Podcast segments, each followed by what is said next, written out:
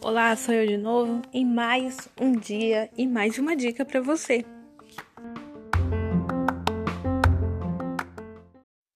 Hoje vamos falar do intervalo da mulher, o antigo 384 da CLT. Gente, antes da reforma trabalhista, é, a mulher tinha direito a 15 minutos de intervalo, tá? Sempre que excedesse as horas extras. Era um direito privativo das mulheres, né? Não tinha direito de equidade para os homens. A mulher tinha direito a 15 minutos de intervalo. Aí veio a reforma trabalhista e revogou esse artigo integralmente. Antes já havia sido discutida a constitucionalidade desse artigo e tinha, tinha ficado ali que era constitucional por conta de um direito de equidade. Por que, que eu estou falando de um artigo revogado?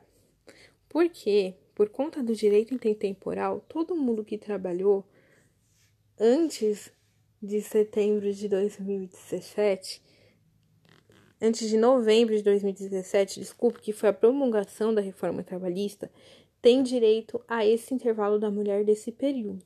E se a gente for pensar bem, esse período ainda não está prescrito, tá? Porque a gente está em 2020.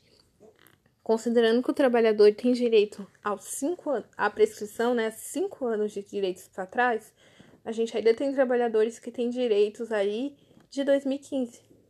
Então, esse, essas trabalhadoras ainda teriam direito a receber um intervalo da mulher até novembro de 2017. Então é importante a gente saber que foi revogado, mas por conta de uma questão de direito adquirido, de direito intertemporal, essa pessoa até novembro de 2017 ainda tem direito a 15 minutos de intervalo, 15 minutos de intervalo por dia, sempre que se ativou aí em horas extras, tá? Basicamente é isso sobre o intervalo da mulher. Continue acompanhando nossos podcasts.